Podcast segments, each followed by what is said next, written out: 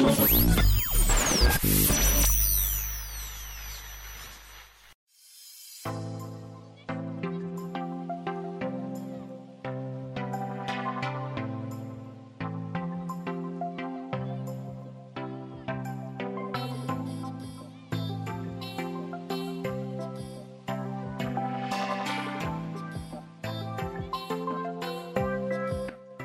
107,7 RDS FM Keep your morality and be smart.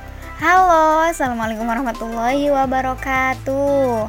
Selamat sore Sobat RDS Apa kabarnya nih semuanya? Di mana pun kalian berada, semoga baik-baik aja ya.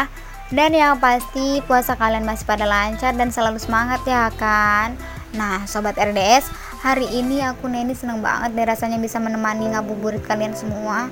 Tentunya di podcast Radio Dakwa Serang edisi 17 Mei 2020 Perasaan baru kemarin ya akan mulai puasa Ini udah mau selesai lagi aja. Semoga kita makin kuat ya puasa dan ibadahnya. Biar ibadahnya kuat Kita harus menjaga makanan yang masuk ke tubuh kita sobat. Nah kali ini aku bakal ngebahas tentang makanan yang baiknya dihindari saat sahur dan berbuka puasa Apalagi nih di kondisi yang sedang tidak baik karena virus corona masih ada di mana-mana ya kan.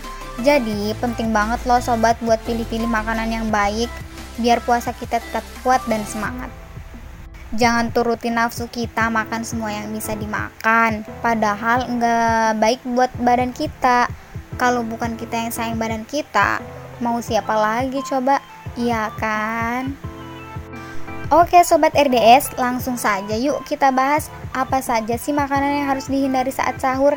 Yang pertama yaitu makanan yang mengandung karbohidrat olahan, di mana jenis makanan tersebut akan bertahan selama 3-4 jam.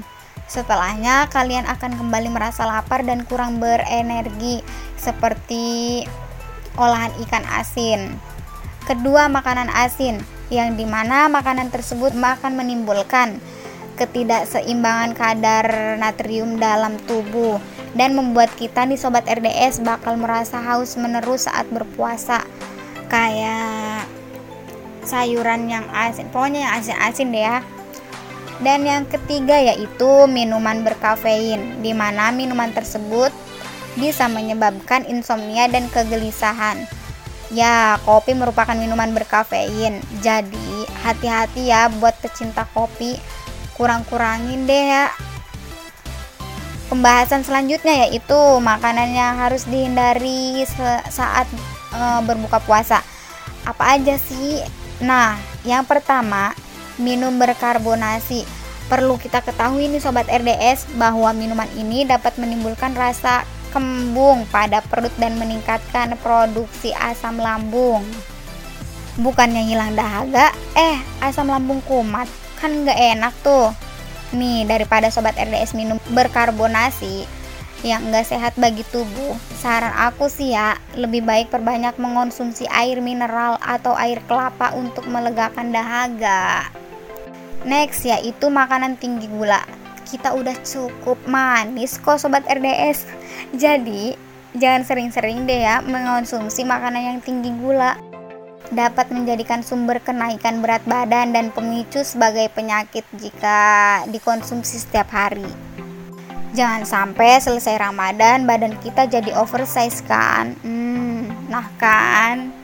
Enggak tuh enggak banget. Terakhir makanan yang digoreng atau berminyak. Siapa sih yang gak suka gorengan? Anda keterlaluan. Enggak bercanda bercanda bercanda bercanda Nah, sobat RDS juga harus tahu nih bahwa makanan berminyak yang mengandung lemak jenuh dapat meningkatkan produksi asam lambung yang menyebabkan gangguan pencernaan. Contohnya, ya tadi gorengan, jangan berlebihan ya sobat RDS. Untuk selanjutnya, aku bakal bacain titipan-titipan salam dari Sobat RDS Salam rindu, salam hangat, salam apa aja deh ya Oke langsung saja ya aku bacain salam yang pertama dari uh, Saniati Mahasiswi UIN Banten dari jurusan filsafat untuk masyarakat Indonesia katanya nih ya jangan lupa jaga kesehatan baik fisik maupun mental Karena yang bisa membunuhmu itu bukan hanya covid tapi psikismu yang terganggu. Beh, keren abis nih sobat RDS salamnya. Next dari Jana untuk doinya yang lagi RDR, yang lagi LDR pandemi asik. Salam rindu, salam rindu katanya. Next dari Dea buat Abu katanya Salam cinta dan sayang buat orang yang telah menjadi penghuni hati tanpa bosan dan tanpa sedikit pun mau menyakiti. Semoga ketulusannya akan selalu ada dan semakin besar hingga nanti maut memisahkan. Dan semoga tercapai jadi abdi negaranya. Wow, dalam banget nih kata-katanya. Buat para jomblo, jangan pada gigit jari ya, yang sabar. bercanda, bercanda. Next dari Linda buat alumni Al Ajiz katanya salam kangen. Wow. Next dari Asep buat sobat RDS. Salam kenal sobat RDS. Nah, salam kenal katanya sobat RDS. Next dari Johan buat mantan. Katanya jaga kesehatan dan semoga bahagia selalu. Masih sayang kali ya masnya. Enggak, ih bercanda. Next dari Aris buat seseorang yang spesial katanya miss you so much. Wah. Next dari Obo buat warga Indonesia. Jaga kesehatannya katanya. Oke, makasih. Next dari Mufliha buat sobat RDS semangat menjalani ibadah puasanya. Oke. Dan yang terakhir nih khususon dari aku sendiri ya buat Neneng Nur Aidah dan penghuni Pulau Seribu yang lainnya yang kenal sama aku. Miss you so much. Tungguin aku liburan lagi ya, oke? Okay? Nah, sobat RDS, itu saja ya untuk pembahasan edisi kali ini. Semoga kita bisa menjaga asupan makan ya, asupan makanan ya. Karena itu juga bentuk syukur kita kepada Sang Pencipta. See you next time sobat RDS semoga infonya bermanfaat dan kurang lebihnya. Aku Siti Neni Asmawama mohon maaf ya sebesar-besarnya wassalamualaikum warahmatullahi wabarakatuh. Bye bye bye